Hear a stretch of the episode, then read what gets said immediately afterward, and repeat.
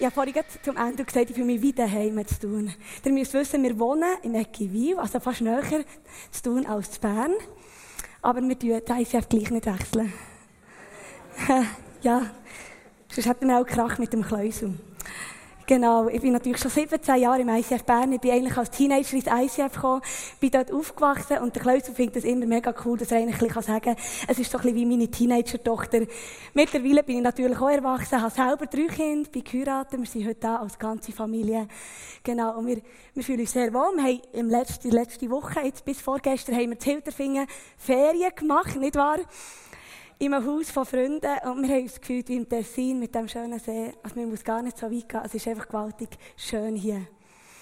Genau, ich habe heute ein Thema, ich habe die grosse Ehre, über, über das Gesicht hier zu predigen, über, für mich äh, eigentlich über die schwierigste Person überhaupt in der Bibel. Ich meine, über Jesus kann man hunderttausend Bücher schreiben und man hat ihn immer noch nicht erfasst. Er, er ist so gewaltig in Wort zu fassen und ich habe so gekämpft, mein Mann kann das bestätigen, gell?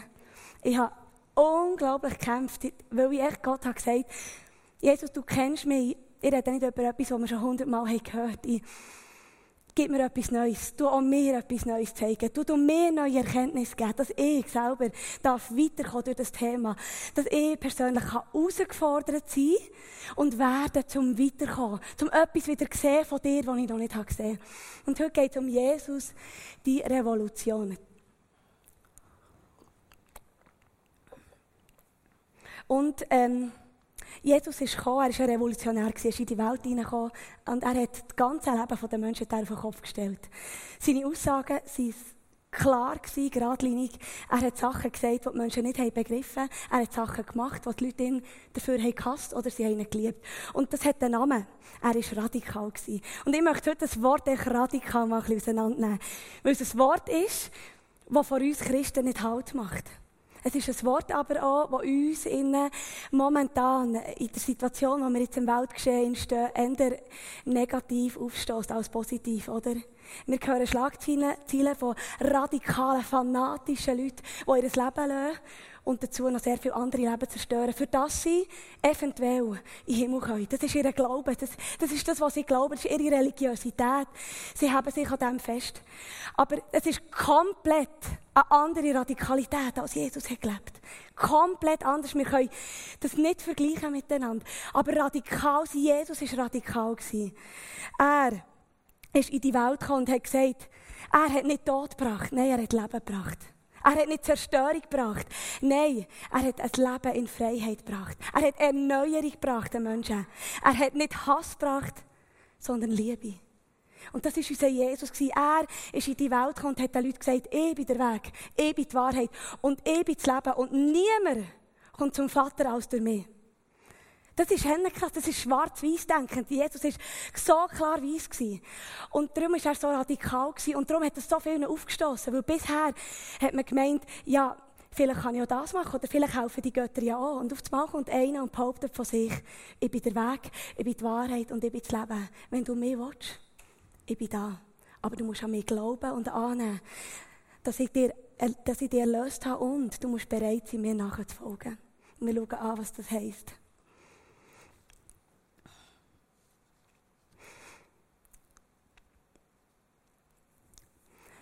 Was heisst das für uns, wir, die Jesus nachfolgen? Also für mich ist es ja so klar, dass wenn ich eine Christin bin und Jesus sagt uns, dass wir sollen ihn als Beispiel nehmen, wenn wir ihm nachfolgen dann bedeutet das für mich, dass ich die Bibel heranschaue, in die Bibel schaue und jedes Wort, das da steht, zu meinem Wort nehme. Das bedeutet für mich nicht, dass ich die Ziele nehme, die für mich passen die mir wohltun und die anderen, die ich nicht verstehe und die mir Ort einen Anstoß geben, für nachher zu denken, dass ich die überspringe. Jesus hat gesagt, wenn ihr mir nachfolgt, dann werdet wie ich. Dann nehmt euch ein Beispiel an mir. Und ich glaube, es ist im Fall dringend notwendig, in dieser heutigen Welt, dringend notwendig, dass Christen aufstehen und für radikal für Jesus leben. Nicht in Kompromissen, nicht ein bisschen, nicht ein ab und zu, sondern radikal, dass wir das Wort, die Bibel wahrnehmen, als ganzes Wort. Dass das da hier, was geschrieben ist, das lebendige Wort, dass wir mit dem in die Welt rausgehen und sagen, schau, ich glaube auch, dass das wahr ist. Alles, was da innen steht und ich vertrete es. Ich habe das Gefühl, es ist dringend notwendig, dass wir das Wort wieder wahrnehmen, dass wir aufstehen und radikal werden. Und zwar nicht wegen uns. Und zwar nicht, weil wir fanatisch sein müssen. Wisst ihr warum? Nämlich damit seine Herrlichkeit durch uns komplett sichtbar wird. Komplett. Seine Herrlichkeit soll auf dieser Erde sichtbar werden, in dem, dass wir ihm radikal nachfolgen. Er will das Licht, das er ist, die Liebe, die er ist, die Vergebung, die er hat, die Wahrheit für das Leben. Die einzige Antwort ist er. Er will, dass wir das scheinen, für das wir die Hoffnung für die Welt werden und er durch uns. Und darum ist es so wichtig, dass wir radikal sind, weil wenn wir es nicht sind, dann wird auch die Herrlichkeit von Jesus nur bedingt sichtbar sein in unserem Leben. Das ist eine Tatsache, wirklich. Es ist eine Tatsache. Ja, wie können wir denn radikal sein? Wir kennen die Geschichte von der Prostituierten, die man zu Jesus hat gebracht Sie haben sie vor Jesus hergeschossen in Sand und gesagt, da, schau, wir haben sie gerade verwünscht. Sie war wieder mal im Bett mit einem, du sie verurteilen, Meister. Und Jesus hat ihnen gesagt, wer von euch der erste Stein schießt, äh, wer von euch ohne Schuld ist, der soll der erste Stein auf die Frau schießen. Und die Männer haben überlegt, haben ihren Stein nah auf nah und sind fortgelaufen. Und dann hat Jesus zu dieser Frau gesagt, das lesen wir im Johannes 18 bis 11. Da stand er, da stand er auf und fragte sie, wo sind jetzt deine Ankläger? Hat dich denn keiner verurteilt? Nein, Herr, antwortete sie. Dann verurteile ich dich auch nicht, entgegnete ihr Jesus. Geh aber sündige nun nicht mehr.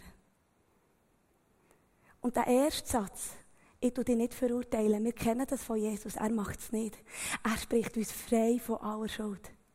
Aber der zweite, gang und sündige nicht mehr. Was heisst denn das? Was heisst denn das? Ich meine, das, das ist ein bisschen schräg, oder? Weil wir ja alle wissen, dass wir immer noch sündigen, erscheint er uns nicht logisch.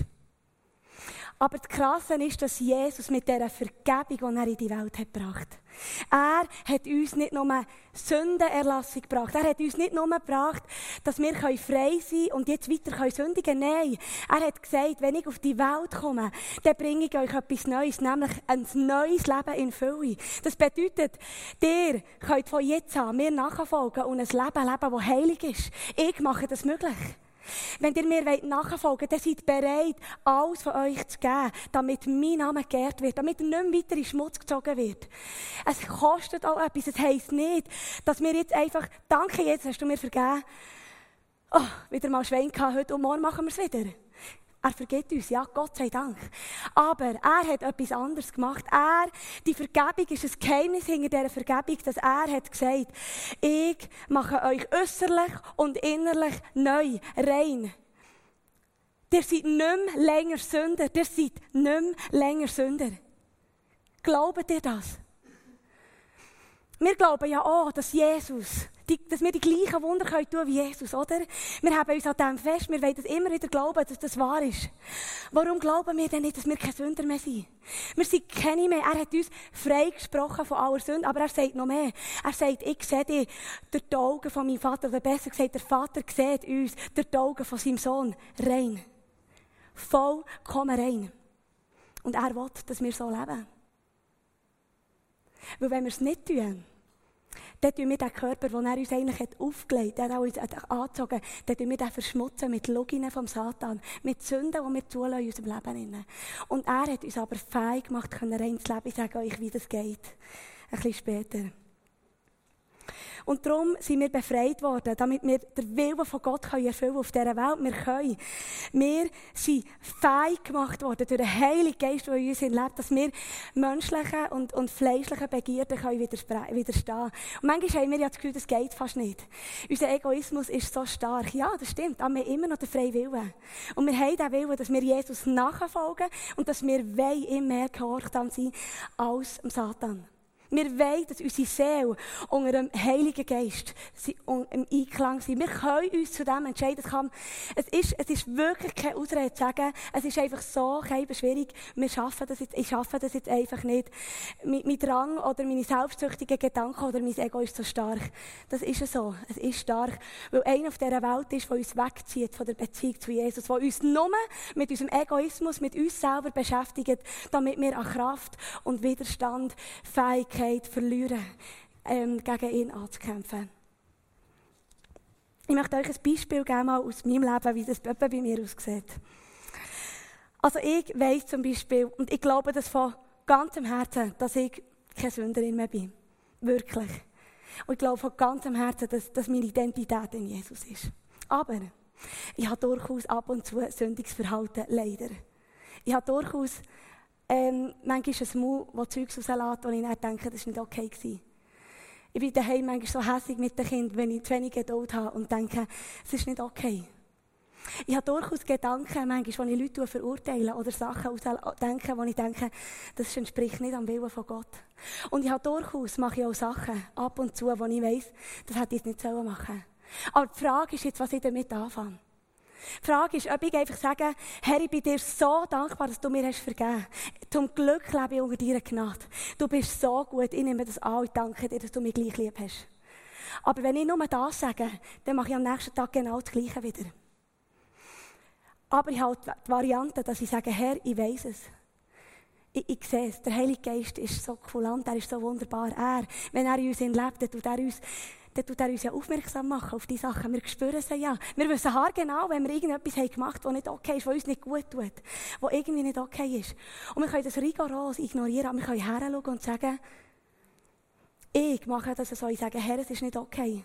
Ich gehe zu meinen Kindern und sage, es tut mir im Fall leid, Kinder. Ich, ich will Geduld lernen. Ich weiss es, das ist, das, ich bin wirklich dran. Und danke, dass ihr mir immer wieder vergeht. Und gleichzeitig bin ich immer noch davon überzeugt, dass ich keine Sünderin mehr bin. Das ist der Unterschied. Es zieht mich dann nicht ab und ich bin dann, ähm, laufe wie eine geschlagene Hündin die nächsten zwei Tage, so, weil ich versagt habe. Nein, ich stehe her und weiss, Gott sieht mir rein. Ich bin keine Sünderin mehr. Aber ich gehe meine Sünden an. Ich, ich, ich arbeite an ihnen. Ich will nicht eine Ehefrau sein, die zum Beispiel immer motzt. Ich will nicht. Ich tue durchaus manchmal motzen. Gell, Hanni? Und immer wieder tue ich, tue ich immer um Entschuldigung bitten und sage, Schatz, ich bin so dran und er weiss das und darum liebt er mich und darum bleiben wir auch zusammen. Und darum hat unsere Ehe Kraft, weil wir füreinander gehen, weil wir bereit sind, uns zu arbeiten, für dass die Herrlichkeit in Jesus durch uns kann sichtbar werden Und das ist es. Es ist der Unterschied, ob wir es akzeptieren, unsere Sünde, oder ob wir sagen, wir arbeiten dran. Ich habe manchmal das Gefühl, dass wir im Fall viel zu viele Macken, die wir haben, einfach akzeptieren oder sogar ignorieren. Weil wir das Gefühl haben, ja Mann, ich bin jetzt einfach so, sorry, about. Äh, ja, also entweder nimmst du mich so, wie ich bin, oder ja, ich weiß auch nicht. Oder dass wir zu viel, zu viel Aufwand sehen, unser Leben in Angriff zu nehmen, weil es vielleicht ein grosser Aufwand ist, aufzuräumen. Ich habe manchmal das Gefühl, dass wir viel zu viel in Kompromissen leben. Dass wir hier aus diesem Wort raus, das ist übrigens meine Bibel, die ich mit 13-Jährigen verziert Ja, also einfach nicht, dass ihr euch ab diesem Bild jetzt mega hinterfragt und so. Aber es ist unterstrichen mit, mit vielen Sachen. Letztes Jahr, also ich muss das noch schnell sagen, es ist kaputt gegangen, weil diese Woche unser Hund hat Katzen angegriffen und dann habe ich ihm so einen gebissen. Ich war am Bibellesen, jetzt ist sie schon ein bisschen kaputt. Aber Gott hat mir wieder vergeben. Halleluja! genau. Ich glaube manchmal, dass wir viel zu viele Kompromisse eingehen. Dass wir die Bibel so nehmen, wie sie für uns passt ah, weisst du, es steht nicht so klar da drin. Wir machen es jetzt einfach so, für uns stimmt so. Und Gott, wir haben ein gutes Gefühl. Gott hat, ähm, hat uns der Segen gegeben darüber. Das heikles Thema, gell? Brutal. Brutal heikel. Jesus ins Spiel nehmen, bei Sachen, ist so einfach. Aber es ist die Wahrheit, die da steht. Ist es die Wahrheit, die da steht? Wenn doch da innen steht, dass wir, ich nehme jetzt einfach das Beispiel, das ganz grosse Beispiel, dass wir so eine Frau und ein Mann haben in unserem Leben. Das ist die Wahrheit. Wirklich. Und es ist nicht, dass Gott uns die anderen nicht vergibt, wenn wir eine Ehe nicht auf die Reihe bringen. Aber es ist das Beste für uns, was uns passieren kann. wenn Mann und Frau zusammenbleiben und wenn sie einander so lieben, wie Jesus seine Gemeinde liebt. Es ist das Beste. Und, und wir verdrehen so viele Sachen. Wir nehmen uns manchmal das raus, was uns passt. Und ich habe manchmal das Gefühl, dass wir viel zu liberal sind in dieser Welt, dass wir nicht mehr klar Stellung nehmen zu Sachen, die extrem wichtig wären, dass wir Stellung nehmen. Dass wir uns anpassen, den Menschen, weil wir Angst haben, dass sie uns verklagen könnten und Angst haben, ähm, Menschenfurcht, ganz einfach. Aber Jesus fordert uns auf, dass wir ihm nachfolgen sollen und dass wir radikal sein Dass wir in die Welt reinstehen mit diesem Wort und sagen, ich glaube von ganzem Herzen, alles, was da steht, dass es wahr ist, dass es das Beste ist. Das Wort ist geschrieben worden aus Liebe zu uns Menschen. Und nicht, weil wir müssen die Gesetze hier erfüllen. Ich möchte euch etwas sagen, ich komme zwar erst später zu dem, aber ich möchte es jetzt sagen. Eine neue Erkenntnis, die mir Jesus hat gesagt, oder wo ich, wo ich wirklich so eine Offenbarung bekommen die Gesetze, die, Gott an Mose hat gegeben, die sind nicht für das, dass wir jetzt, also besser gesagt, Jesus ist ja in die Welt gekommen und hat dann gesagt, die Gesetze sind im Fall nicht aufgehoben, Menschen. Nein, ich bin gekommen, um sie neu in Geltung zu bringen. Das heisst, jetzt bin ich da. Ich bin jetzt, der Weg ist frei zu meinem Vater, aber ihr seid jetzt fähig, die Gesetze zu erfüllen. Und es sind nicht länger Gesetze, sondern es sind Richtlinien, wie ihr dürft leben, damit ihr ein erfülltes Leben könnt haben. Es sind Gesetze, die aus Liebe zu uns Menschen sind. Mir hat es so, so gut. Ich habe heute am Nachmittag auf ein Blatt geschrieben, das Gesetz vom Herrn macht mich frei. Das ist so eine komplett andere Perspektive. Wieso sollen wir nicht verschiedene Männer haben oder Frauen haben oder homosexuell sein? Wieso? Es geht nur darum, dass Gott uns hat geschaffen, der Vater, der uns besser kennt als irgendjemand. Er hat gewusst, ich habe den Menschen zu dem designt, dass Frau und Mann zusammengehören und zusammen können alt werden und so glücklich sein. Es ist das Beste, was einem Menschen passiert. Darum. Ich möchte nicht, dass sie stellen, weil es ihnen nicht gut tut. Ich will nicht, dass sie Unwahrheiten erzählen, über andere lästern, weil sie sonst am Satan Macht geben, weil er das schon macht und weil er das will. Ich will nicht, dass sie ähm, unmoralisch leben. Es tut ihnen nicht gut. Sie nehmen Schaden an sich selber. Versteht ihr? Das ist nicht wunderbar. Es ist ein Gesetz aus Liebe zu uns Menschen. Darf ich mal ein Amen haben? Es ist ein Gesetz, das frei macht. Ein Gesetz, das frei ist. Und wir haben immer das Gefühl, wir Menschen wissen es besser. Wir, wir, wir können selber unser Leben zusammenstiefeln, aber wir müssen vielmals Konsequenzen von unseren Sünden tragen und von unseren Verfehlungen. Nicht, nicht, nicht, nicht, dass Gott uns nicht vergibt. Gott sei Dank vergibt er. Er vergibt jedem, der mit reuigem Herz zu ihm kommt. Er tut auch Ehen wiederherstellen und Leute, die geschieden sind, tut er wiederherstellen und gibt neue Chancen. Das ist unser Gott im Himmel, ja. Aber Niemand, der dadurch ist gegangen, würde sagen, es war okay gewesen und es hat gut getan, das zu erleben. Niemand. Er meint so gut mit uns. Er ist ein guter, guter Vater. Ich liebe das Lied. Hier ist ein good, good Vater. Ein wunderbarer Vater. Er sogar die Gesetze aus Liebe zu uns Menschen, weil er uns so gut kennt und weiß, wie wir leben sollen, damit wir in voller Herrlichkeit und Power in seiner Fülle leben können. Das ist das Beste, was uns passieren kann. Aber es geht Jesus nicht darum, dass wir perfekt müssen sein müssen. Nein, es geht ihm darum, dass wir von unseren Sünden und von uns selber frei werden, damit wir frei leben können. Und jetzt möchte ich hier mal ein Missverständnis klären. Schon ein paar Mal, wenn ich predigt habe, ich dann gehört, die Leute kommen meistens nicht zu mir. Dass Leute haben das Gefühl, oder die Leute manchmal sagen, ja, sie ist so schwarz-weiß und so, aber sorry, im Fall, ich möchte das Leben manchmal wirklich auch noch genießen. Lach nur, gell? Sicher auch schon gehört. Ich kann euch etwas sagen, wenn jemand das Leben genießt, dann ich. Gell, Schatz? Sag ja, besser gut.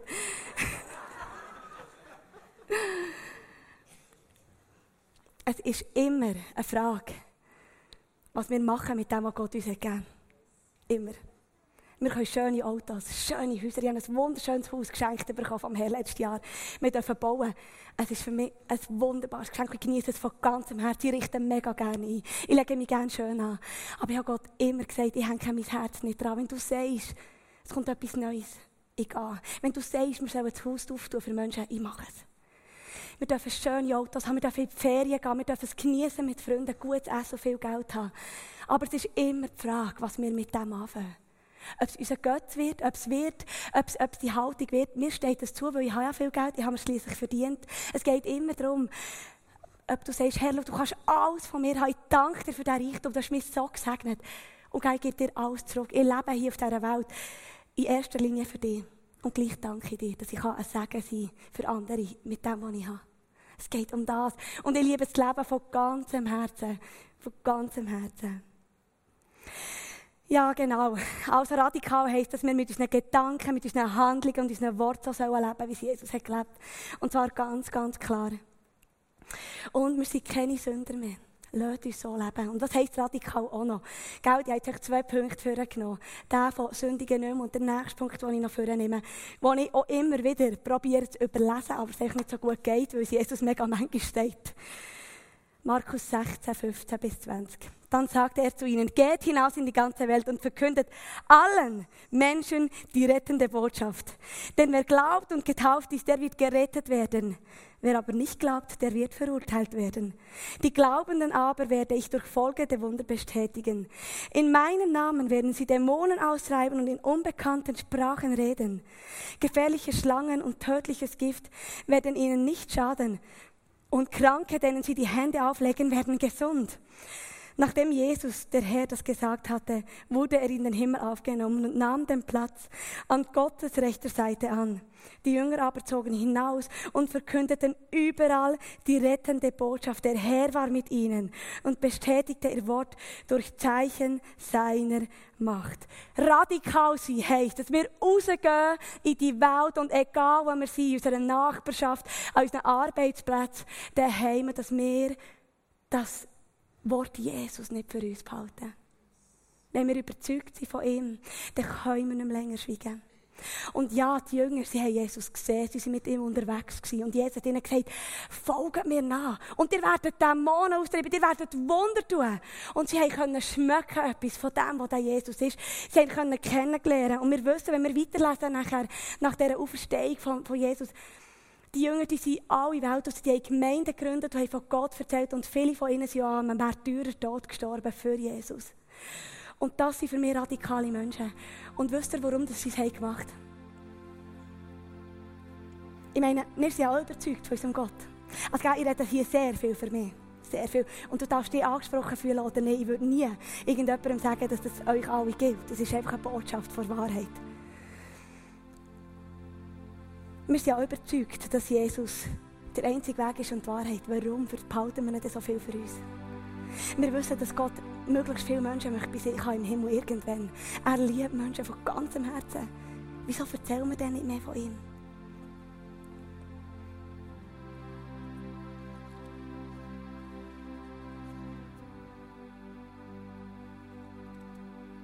Da wir viel in Kompromissen leben, oder uns immer noch sündig verhalten. Und da wir vielleicht manchmal nicht wirklich einen Unterschied machen in dieser Welt. Und unseren Glauben lieber für uns behalten. Das ist ein Grund, dass wir nicht wirklich ein Feuer haben für ihn.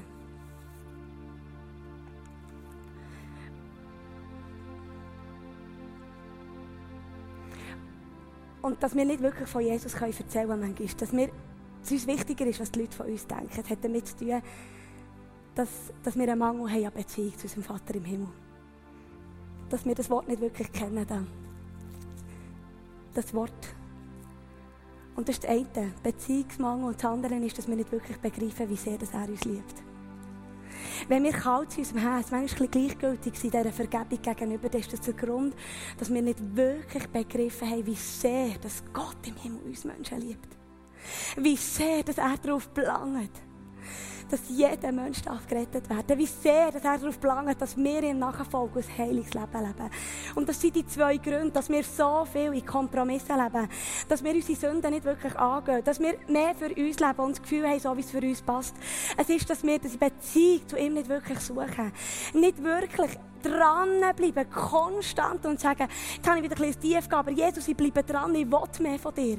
Und er wünscht, dass wir wieder eine Sehnsucht entwickeln, ein Feuer, die Flamme im Herz, dass sie zu einem Feuer wird wieder.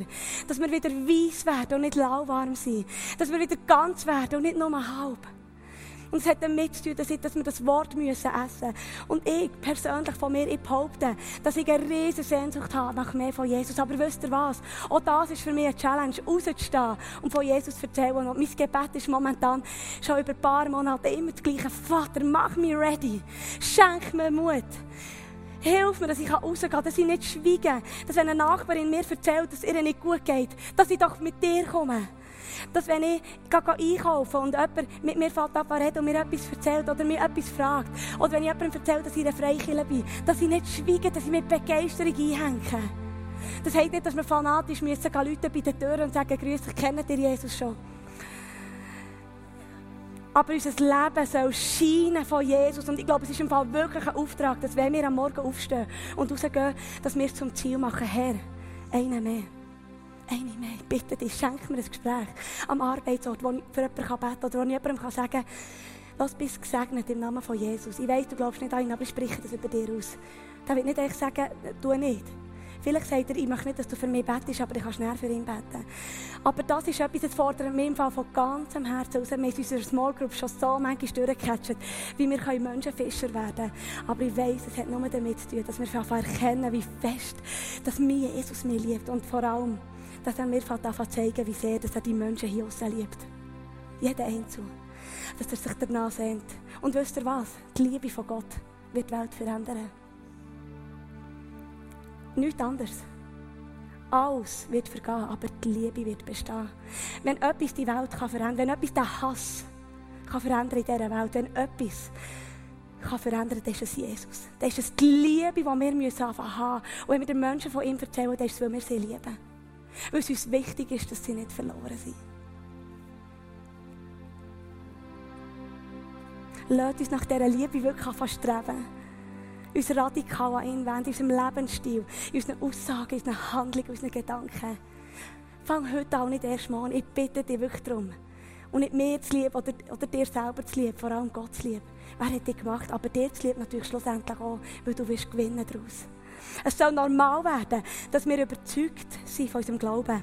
Es soll normal werden, dass Kollegen, Nachbarn, Verwandtschaft wissen, dass wir Führung sind für Jesus, dass wir glauben, dass alles, was da steht, hundertprozentig die Wahrheit ist. Es soll normal werden, dass wir brennen für ihn. Und wisst ihr was? soll normal werden? Dass christliche Ehen nicht mehr scheiden. Ich weiss, es ist so eine krasse Aussage, ich weiss es. Mein Herz schlägt dafür, dass christliche Ehen zusammenbleiben. Dass sie einander anfangen lieben, wie Gott uns liebt. Dass sie Power haben zusammen.